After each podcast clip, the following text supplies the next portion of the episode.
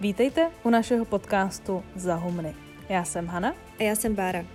My obě máme vystudované mezinárodní vztahy, rádi si povídáme o tom, co se děje ve světě a rozhodli jsme se naše konverzace nahrávat. Tak zhůru Zahumna.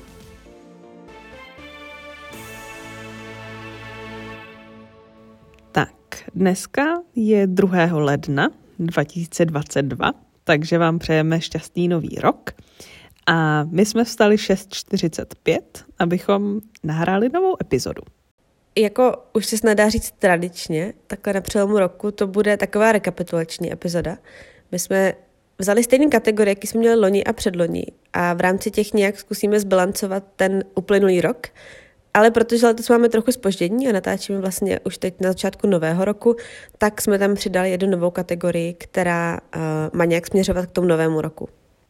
A ty kategorie jsou událost roku, neúspěch nebo fail, žena roku, kniha roku, výrok, satira, což je oblíbená báry kategorie, a náš osobní úspěch.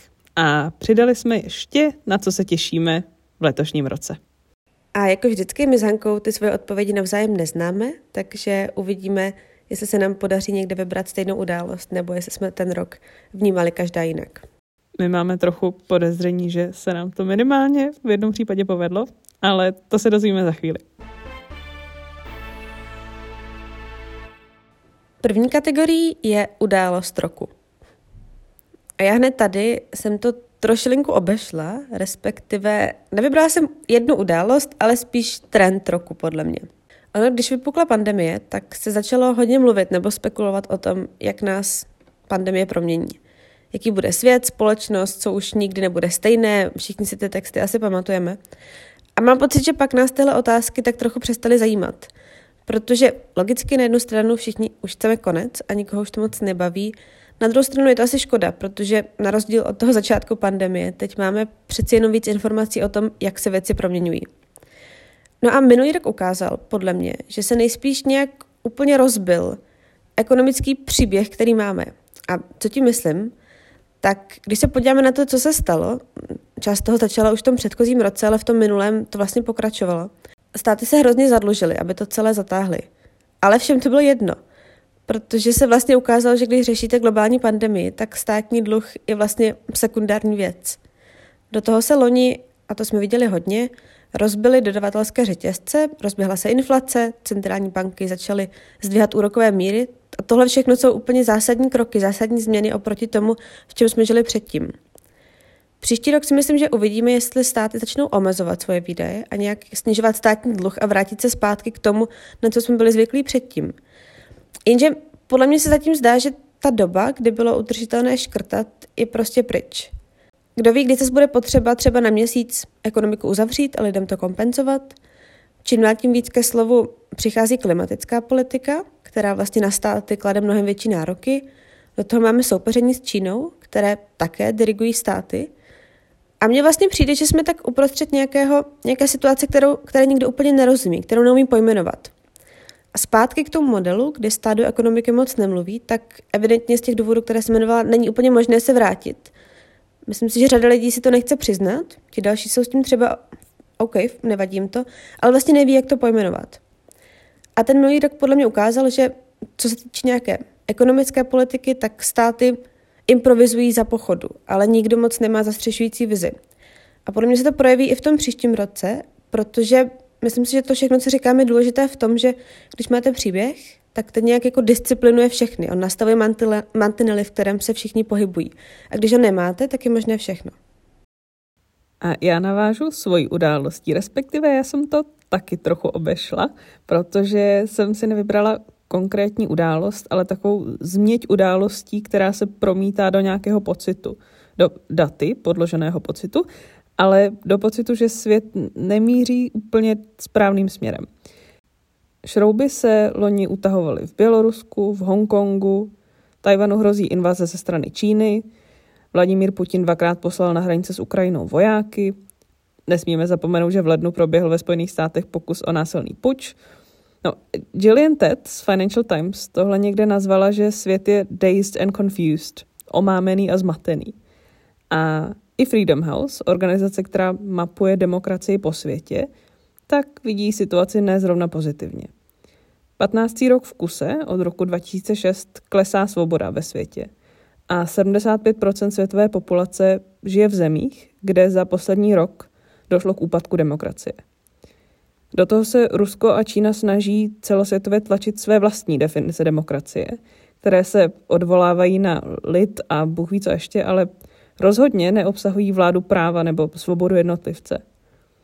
A ještě v jiném reportu od evropského think tanku International IDEA se píše, že počet upadajících demokracií se za poslední dekádu zdvojnásobil a že víc zemí míří autokratickým než demokratickým směrem. A tohle je podle mě jeden trend, který se samozřejmě posílil pandemií a bohužel loni se asi rozhodně nezlepšil. Takže to je za mě událost, respektive změť událostí roku. Tak a abychom se střídali, tak já se plynule přesunu k neúspěchu nebo failu roku. A já jsem se rozhodla u failu roku, že vynechám COVID, který je takový kolektivní a všeobjímající fail na mnoha frontách, od neschopnosti se podělit o vakcíny až po společenskou nedůvěru. A loni jsem navíc za svůj fail zvolila reakci politiků na COVID. A druhý rok v kuse už asi není třeba se nad tím rozčilovat. Takže jsem se rozhodla pro čistě zahraničně politickou věc a sice stažení z Afganistánu. Máme to stejný? Jo. tak. Mně to bylo jasný. jako tak dobrý. Tenhle fail jde hlavně za Spojenými státy. Ty měli pod prezidentem Bidenem v zahraniční politice náročný rok. Přešla s dohodou AUKUS o jaderných ponorkách, kterým si naštvali svého nejstaršího spojence Francii, migrační krize na hranicích s Mexikem, krize na Ukrajině, Čína, ale i Irán. Některé problémy Biden zdědil po Trumpovi a stažení vojsk z Afganistánu mezi ně de facto patřilo taky. To ale neznamená podle mě, že je to jakákoliv omluva. E, to stažení se sice posunulo z května na srpen, respektive původní datum mělo být symbolicky 11. září, protože teroristické útoky z roku 2001 byly důvodem té invaze ale to, že si spojenci stěžovali na nedostatečnou komunikaci a koordinaci a hlavně ty tragické scény lidí na kábolském letišti, kteří se zoufale snažili dostat ze země, to se nedá popsat jinak než jako absolutní disaster. Kromě chaosu ohledně stahování vojsk je tu ale i otázka dědictví celé té 20-leté války. Po pár měsících to vypadá, že Afgánci jsou tam, kde byli, pod nadvládou fundamentalistického Talibanu s polovinou populace s totálně zdevastovanou budoucností a druhou polovinou jen o trochu méně. A navíc půlka země je na pokraji hladomoru. Já nejsem překvapená, že jsme se tady sešli, protože když jsem na tohle kategorii nad tím minulým rokem přemýšlela, tak ten Afganistán je definice selhání roku. Prostě pokud na něco chceme použít přirovnání, že se to rozsypalo jako domeček z karet, tak, tak to je přesně ten konec 20-letého působení Spojených států, respektive NATO v Afganistánu. A myslím si, že je na debatu, proč se to stalo, je na debatu, kdo za to vyložně mohl, do jaké míry se to rozsypalo pod rukama přímo Joe Bidenovi, do jaké míry s tím prostě nešlo nic dělat. Takže já to jako říkám, že to je selhání roku, aniž bych na někoho vyložně kladla vinu, ale za mě to opravdu bylo selhání roku. A když Hanka mluvila o těch uh, fotkách, těch prostě třeba přeplněných evakuačních letadel, kde lidi seděli v nákladovém prostoru, nebo pak takových jako až civilizačních, jo, těch bojovníků Talibánu, kteří v těch tradičních oblečeních běhají kolem toho velkého moderního letadla, který odlítá. To jsou, to jsou záběry, které podle mě se okamžitě vepsaly do historie. A samozřejmě Hanka to zmínila, um, do historie půjde i nějaké to celé působení západu uh, v tom regionu. 20 let není málo. Asi největší otázkou podle mě, která se nabízí potom přesně, co se vlády opět chopil Taliban, tak k čemu to vlastně všechno bylo. Celá ta událost, myslím, je součást nějakého širšího příběhu, který začal um, vírou Spojených států nebo západu obecně ve vlastní schopnost měnit svět a, a asi i vírou v to, že ten jejich model uspořádání věcí nakonec, nakonec vyhraje, respektive převáží i jinde, protože je nejlepší. A tohle je dneska pryč. Minimálně ta sebedůvěra. Um, ten úprk, který odchod z Afganistánu připomínal na sebevědomí, nepřidá, nehledě na to, že státy jako Rusko nebo Čína se teď můžou ptát, jaký je vlastně na Spojené státy spolech. Mně přijde důležité říct i, že Bidenová administrativa měla po Trumpovi to řízení vrátit zpátky do rukou v ozovkách zkušených dospěláků. A Afganistán tomuhle tomu té představě kompetentního řízení věcí tak zasadil obrovskou ránu. No a v neposlední řadě Spojené státy ten odchod zařídili víceméně tak, jak chtěli. A zájmy ostatních členů NATO spojenců je úplně netrápily. Takže kromě té otázky, k čemu těch 20 let západního působení vlastně bylo, tak podle mě Afganistán na stůl přinesl řadu otázek do úplně blízké budoucnosti, ať již jde o roli Spojených států ve světě nebo právě vztahy mezi západními spojenci. Přesouváme se k ženě roku. Já trochu nevím, co si o svém výběru mám myslet. Jako první, když jsem nad tím přemýšlela, tak mi hlavou proletěla jména jako, jako Světlana Cichanauská a, a další běloruské političky, nebo třeba americká úřednice a právnička Lina Kahn, která je ve svých 31 letech nejenom geniální akademička, ale nově v Bidenově kabinetu dostala na starost regulaci Amazonu a dalších technologických gigantů. Pak jsem si vzpomněla na Merklovou, o které jsme měli epizodu, a od té už byl jen krátký krok k ženě, kterou nakonec vyberu. A to je britská královna. S Merklovou je podle mě pojí fakt, že obě jsou ženy političky nebo veřejné figury, které se neproslavily nějakým otevřeným feminismem, což neříkám, že dobře nebo špatně. A zároveň obě díky tomu, že v úřadu byly dlouho, tak si vydobily nějaké specifické postavení v té dané společnosti, já myslím i mimo hranice německé nebo britské společnosti. Příští rok to bude 70 let, co se Elizabeth stala britskou královnou. A mě loni přišla strašně silná fotka, jak ona stojí samotná malinkatá, celá v černém na pohřbu krále Filipa, kde vedle ní nikdo nemohl být kvůli covidu. A já jsem přemýšlela nad jejím životem, kterým teď ona až na ten úplný konec už půjde sama. A podle mě její život je hrozným protikladem ve srovnání se současným světem, který je strašně nepředvídatelný, křehký, kterému podle mě ona jako 95-letá žena už nemůže ani úplně rozumět, ale to jí nebrání v tom, aby vlastně vzala za svoji životní úlohu, že, že bude zastávat roli nějaké konstanty, nějakého stálého symbolu. A v kontrastu s tím loňským rokem, tak mi tohle vlastně přijde jako obrovský výkon, jako něco, čeho je dnes strašně málo. A přijde mi to hodný nějakého ocenění, aniž bych chtěla teď snít jako monarchista. O, to je velmi zajímavý výběr. Eh, ty jsi zmínila Světlanu Cichanouskou a to byla loni, moje žena roku. Eh, v té epizodě jsem taky říkala, že letošek eh, bude patřit Angela Merkel, která bude končit v úřadu, respektive loňský rok bude patřit Angela Merkel, ano, je 2. ledna. Ale my jsme o Angele nakonec natočili celou epizodu, takže ta dostane na tomhle místě čestnou zmínku. Stejně jako Maria Kalesniková, jediná z ženské prezidentské kandidátky v Bělorusku, která zůstala v zemi a letos byla odsouzená na dlouhé roky ve vězení. A mimochodem dostala i cenu Václava Havla za lidská práva. Pak jsem měla další kandidátky, třeba tajvanskou prezidentku Tsai Ing-wen nebo whistleblowerku Frances Haugen, ale nakonec jsem se rozhodla dát dvojcenu, aby to bylo efektivnější. A sice Mými ženami roku jsou japonská tenistka Naomi Osaka a americká gymnastka Simone Biles. Já jsem velký fanda duševního zdraví, kdo není, a obě tyhle ženy letos ukázaly, že je v pořádku mu dát přednost. Naomi Osaka tak se odmítla účastnit tiskových konferencí a proto se pak stáhla z French Open. A Simone Biles se zase neúčastnila až na jeden žádný ze závodů, protože si nebyla jistá, že je duševně v pořádku nebo mentálně v pořádku na to, aby mohla bezpečně odcvičit všechny své sestavy. A ona je ta situace analogická pro spoustu dalších lidí, kdy jsou na nás kladené nějaké nároky a my se většinou chceme tvářit, že je všechno v pohodě a všechno zvládáme. A pro mě proto extrémně důležité, že někdo, kdo je tak strašně vidět, tak umí přiznat slabost a umí říct, že je to v pořádku. To jsou podle mě ty skutečné vzory, na které má smysl se dívat.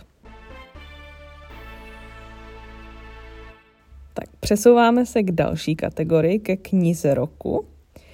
A loni bylo mojí knihou roku Crashed od Adama Tůze, Ale to jsem skoro vybrala podobnou bychli, a sice The Price of Peace od Zacharyho Cartera o životě a díle Johna Maynarda Keynese. A pak ještě taky musím zmínit, že v roce 2021 do mého života přišel Pan prstenů, což je taky studnice radosti, ale nakonec jsem se rozhodla za svoji knihu roku vybrat The Anthropocene Reviewed od Johna Greena. Je to sbírka 50 esejů, kterou si částečně můžete i poslechnout ve stejnojmeném podcastu a týkají se doslova všeho. A John Green v té knížce hodnotí věci, zážitky, vzpomínky, všechno, na co si vzpomenete, na škále od 1 do 5. Já jsem obecně docela dojímací typ, ale John Green mě dokáže dojmout i příběhem o platanu. Je tam vše, co je na lidech a lidství radostné a k vzteku a garantuju, že pokud máte srdce, tak se rozbrečíte aspoň na jednom místě. Nebo aspoň dojde na takový ten knedlík v krku a slzičku v oku. A já vám teď kousek pustím. Philosophical questions What's the point of being alive? What should we seek from life? How can we know what we know? How and where should we seek meaning? Are often dismissed as pointless. What's the difference between a philosophy degree and a pepperoni pizza? The pepperoni pizza can feed a family of four, and so on. But I think those questions are genuinely important because I need to be able to survive my mind playing what's even the point.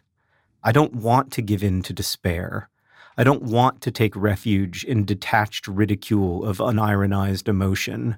I don't want to be cool if cool means being cold to or distant from the reality of experience. I want to feel what there is to feel while I am here. Já jsem se nejdřív dost obávala, že tohle pro mě bude těžká kategorie. Bohužel ne proto, že bych letos přečetla tolik skvělých knih, protože, když budu úplně upřímná, tak za poslední půl rok jsem z různých důvodů nepřečetla ani jednu knihu, která bezprostředně nesouvisela s prací. Nicméně pak přišly Vánoce a s nimi nejenom konečný čas na čtení, ale taky skvělé knížky, které se mi sešly pod stromečkem.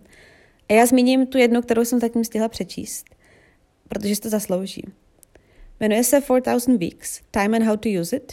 Napsali britský novinář Oliver Burkeman a já, stejně jako někteří jiní lidé v mém okolí, tak uh, jsme ji dostali od Filipa Zajíčka. A já jsem ji začala číst, protože je o tom, jak se naučit využívat náš čas a jak o něm přemýšlet. Což se mi, jak si trefilo do chuti poté, co jsem půl roku strávila s prakticky nulovým volným časem. A ta kniha je skvělá. Kdo tuší nějakou self-help knihu, tak tuší trochu správně, nicméně je to dost jiná forma self-help, než s tím se člověk většinou setká.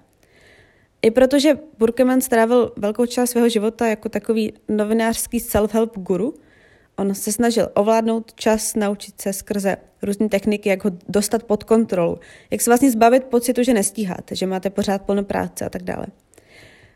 A pak zjistil, že nic takového neexistuje, že prostě neexistuje žádná technika, která by to za vás zařídila.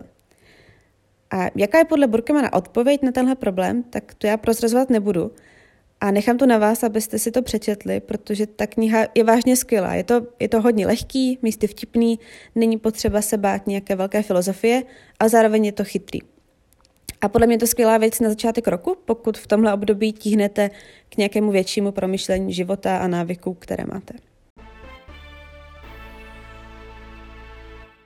Další kategorií je výrok roku. A my vám ty naše výroky pustíme, takže, takže ten, který jsem vybral já, si můžete poslechnout teď. The climate crisis is a code red for humanity. And this assembly and governments around the world face a moment of truth. Tohle byl Antonio Guterres, generální tajemník OSN, a on komentoval závěry zprávy Mezinárodního panelu pro změny klimatu. Já ještě trochu dořeknu to, co on tam říkal, respektive celé to přeložím do češtiny. Tahle zpráva je červeným kódem pro lidstvo. Je potřeba zvonit na poplach, důkazy jsou nevyvratitelné. Emise skleníkových plynů z fosilních paliv a odlesňování dusí naši planetu a přímo ohrožují miliardy lidí. Globální oteplování ovlivňuje každý kout této země, mnoho změn se stává nezvratnými. Ta zpráva Mezinárodního panelu pro změnu klimatu eh, vyšla v srpnu a byla vlastně první od roku 2013. Jak Guterres, tak ta zpráva samotná se nijak nepáraly s kulantním slovníkem. Výsledky podle vědců jsou jasné.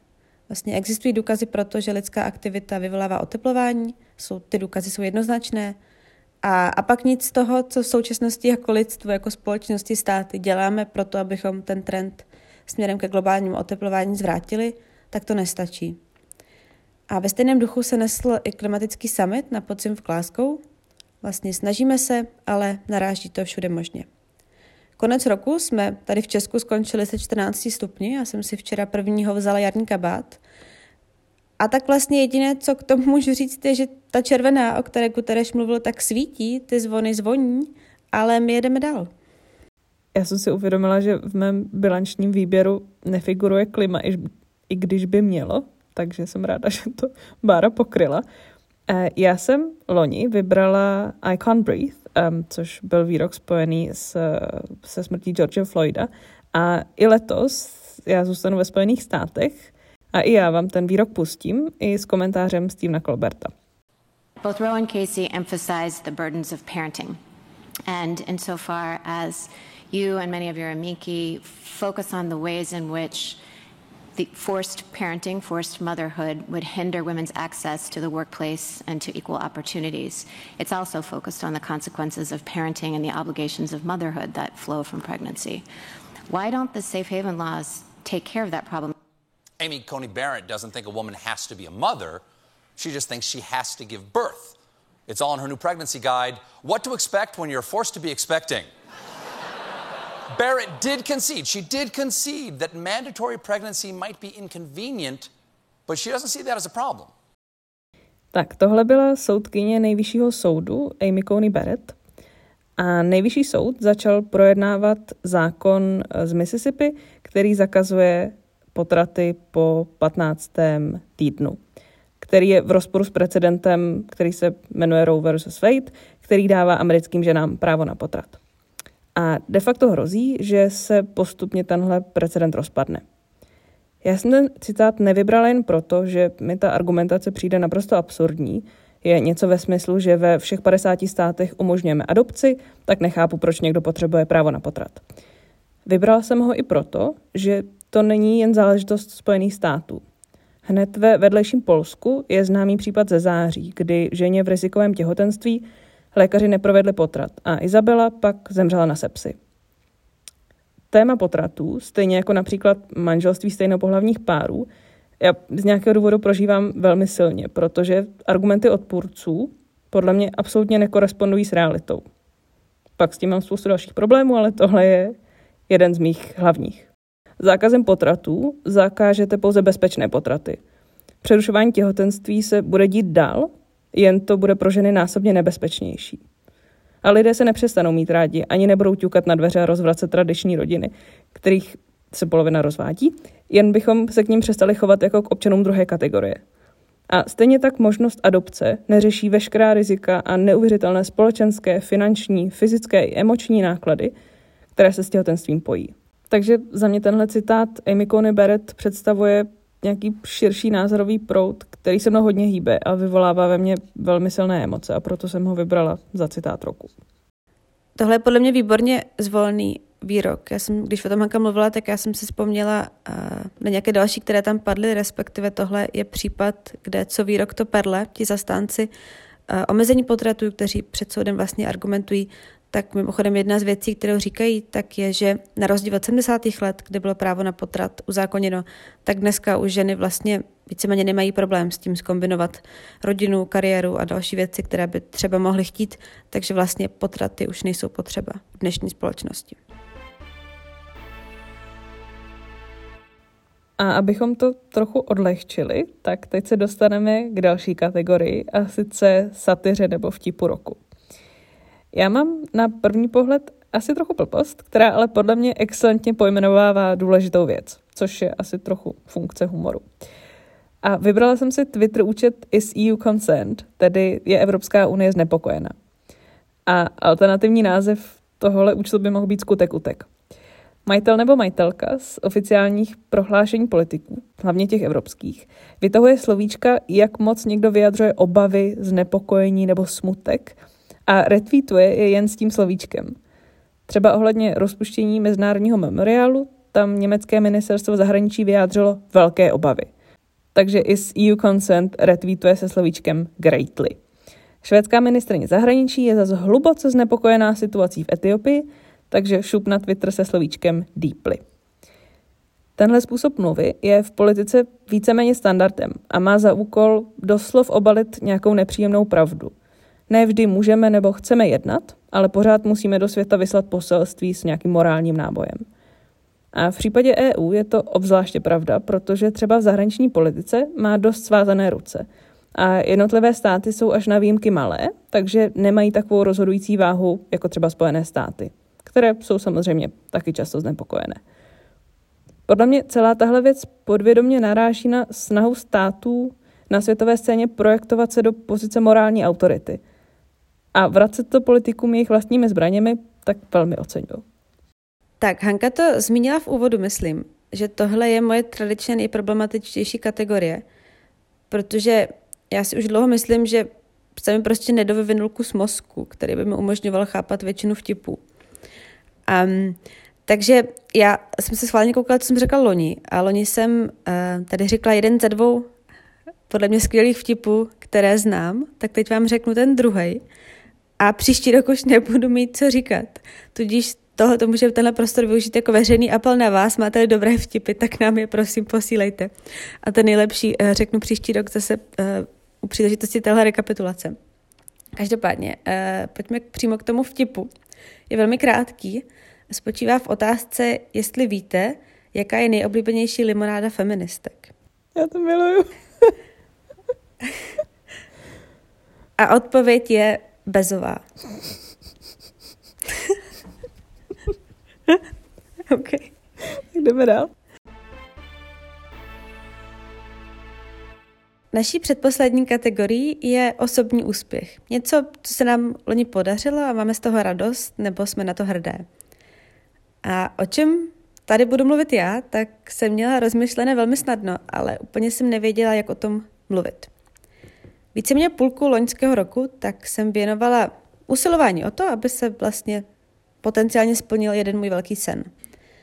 Já jsem nikdy v životě asi ničemu nevěnovala tolik úsilí, času a upřímně i sama sebe. A už teď ke konci v prosinci, tak mě to poslalo do míst, které nebyly občas úplně hezký, ale nějakým způsobem jsem to zvládla, dotáhla do konce a jsem na sebe upřímně hrdá, že je ten půl rok takovýmhle způsobem za mnou. Dalo mi to všechno poznání nějakých vlastních limitů, vlastních schopností, ale nejvíc ze všeho znovu uvědomění si nějaké vděčnosti za lidi, které v životě mám a kteří se mnou prošli všema těma fázema a počkali na mě, až se mnou zase bude řeč. Takže já jim tady za to děkuju. No, já jsem měla podobný úspěch loni, byť moje extrémní vypětí všeho druhu nebylo způsobené tím, že bych měla nějaký velký sen, ale byl to jenom eh, život házející věci mým směrem.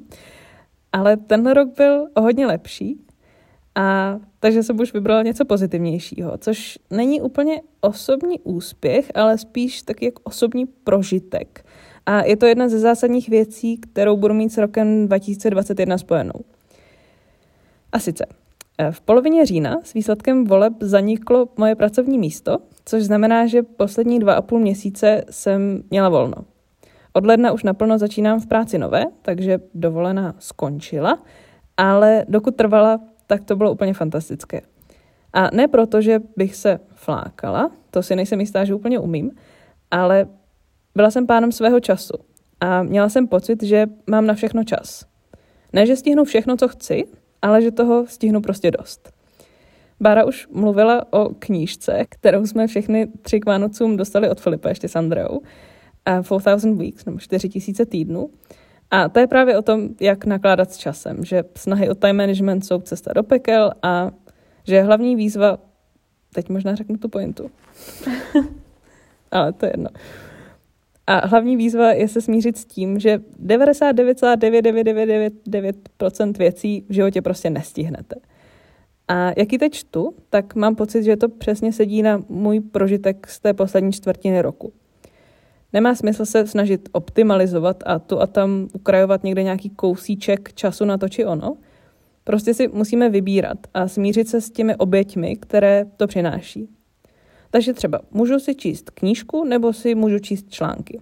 A rozdělit to do půl hodiny a do půl hodiny je asi pokus o to stihnout všechno, ale ve finále člověk pořádně nedělá ani jedno. Takže si na hodinu prostě vezmu knížku, zapomenu na všechny ty lepší příležitosti, co mám, včetně YouTube a Netflixu, a rozhodnu se pro ten závazek si teď hodinu číst. Což je možná banální příklad, ale myslím, že se to dá škálovat na všechna různá životní rozhodnutí. Takže to byla jedna výhoda mého volna. A pak jsem třeba taky na konci září začala posílat newsletter, což je jednak způsob, jak se procvičit psaní, ale taky si díky právě tomu volnu si myslím, že se to sedlo a zvykla jsem se na to. No a taky jsem, když jsem se dívala zpětně do kalendáře, tak jsem zjistila, že jsem jediný den vlastně neměla volno, že bych nedělala nic. Za ty dva měsíce nebo dva a půl to byly třeba dva dny, kdy jsem neměla nic naplánované. Takže mě to taky trochu asi zalilo vděčností za všechnu tu pestrost, co je mi dopřána. Takže můj soukromý tip je, že pokud to jenom trochu jde, což většinou máme asi pocit, že nejde, tak doporučuji si někdy vzít takovýhle malý sabatikal. No a teď se dostáváme k poslední nové kategorii, na co se těšíme příští, respektive už ten letošní rok. Já si myslím, že se bude dít docela dost zajímavých věcí, takže jenom asi tři, co mě napadly hned, tak jsem určitě zvědavá na výsledek francouzských prezidentských voleb, které se konají 10. dubna, kde se vlastně ukáže, jestli Francie dál zůstane na nějakém středovém směru, anebo jestli přece jenom nevyhraje krajní pravice, což teď vůbec není jisté, jak to dopadne. Na podzim potom má sjezd Čínská komunistická strana, kde se Xi Jinping možná definitivně stane obdobou císaře. A taky samozřejmě v listopadu budou volby v Americe do kongresu. Ale já bych to trochu odlehčila. Jo, pak jsem zapomněla, že ještě v září bude na Amazonu seriál Pán prstenů, takže na to se taky těším. O, fakt? Ale ano.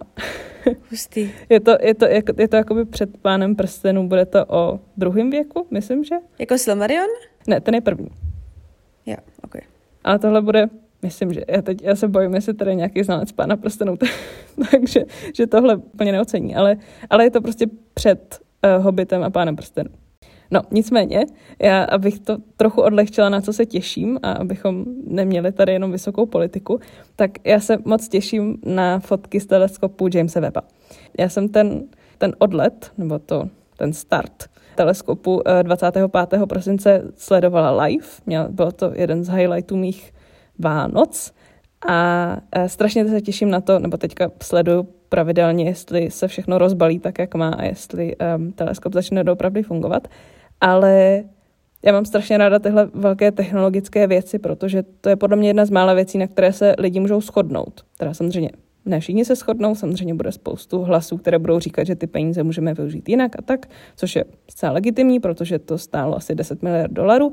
Nicméně, um, my se můžeme opravdu koukat na úplně začátek vesmíru, můžeme se dívat samozřejmě přeneseně na jiné planety, a hledat život a pro mě to je něco, co posouvá hranice našeho lidství a našeho vědění. A já se asi nejvíc těším na to, až James Webb začne posílat nějaká svoje data. Jak kdybych měla vyjmenovat pár věcí, které budu vyhlížet v tom roce 2022 na světové scéně, protože těšit se v tomhle kontextu nehodí, tak to bude třeba, jestli nevypukne třetí světová. Ta by mohla vypuknout mezi Spojenými státy a Čínou, Spojenými státy a Ruskem, Spojenými státy a Iránem, nebo mezi Spojenými státy a všemi třemi zeměmi najednou. Což je scénář, který dneska odborníci diskutují jako noční můru pro Spojené státy, zároveň ho ale bohužel nejde vyloučit. Teď tady chci říct, že si nemyslím, že vypukne třetí světová, byť na mě a na mém názoru e, nezáleží ani trochu. Jen tím chci naznačit, do jak, jakoby, do jak křehkých vod se podle mě svět v příštím roce může posunout. Když jsme u Spojených států, tak příští rok se dozvíme řadu dalších věcí. Mnoho z nich tady už padlo, ať jde o právo na potrat, nebo jak moc férové volby budou do tamního kongresu, jak velký výprask v nich demokraté a Joe Biden dostanou a tak dále. A to jsem byla jenom u Ameriky. Takže si myslím, že příští rok bude velmi zajímavý. Ale chtěla bych skončit, abych nekončila třetí světovou, tak skončím jedním knižním očekáváním. Protože v únoru má být nová kniha od Helen Thompson s názvem Disorder, Hard Times in 21st Century. A ta kniha bude o prolínajících se příbězích třech věcí. Západních demokracií, geopolitiky a světové ekonomiky. To všechno v tomhle století. A Thompson je pro mě typ akademika nebo intelektuála jako Tus. Je to člověk, co prostě přemýšlí jinak. Já bych ji třeba vůbec neuměla zařadit na nějakou klasickou škálu liberál, konzervativec, levice, pravice a tak dále. A to já mám hrozně ráda, když je někdo takhle úplně mimo škatulky a přemýšlí nějakým způsobem originálně. Takže na tuhle knížku se moc těším a třeba se jí budeme víc věnovat i v nějaké další epizodě. A já bych jenom chtěla doplnit, že Bára s Helen Thompson udělala už dva rozhovory. Takže www.respekt.cz Tímto se tedy dostáváme už k úplnému konci téhle rekapitulační lomeno výhledové epizody. A já bych vlastně jenom chtěla říct, že mi přijde skvělý a, a pořád vlastně neuvěřitelný, že už to byla třetí takováhle epizoda. Což znamená, že už začínáme třetí humní rok a my máme moc radost, že vás to baví, že, že tady s náma a za humny jste a, a já už se jenom těším na ten příští rok, kdy se do toho zase vrhneme naplno. A jak už Bára zmínila, ona na příští čtvrtou tuto bilanční epizodu bude potřebovat nějaký vtip, takže jestli nějaký znáte, tak můžete posílat na vzhůru zahumna na naše Instagram Miháňule a potřítko Bramborová, anebo na náš Twitter za potřítko humny. Tak děkujeme za poslech a budeme se těšit příště.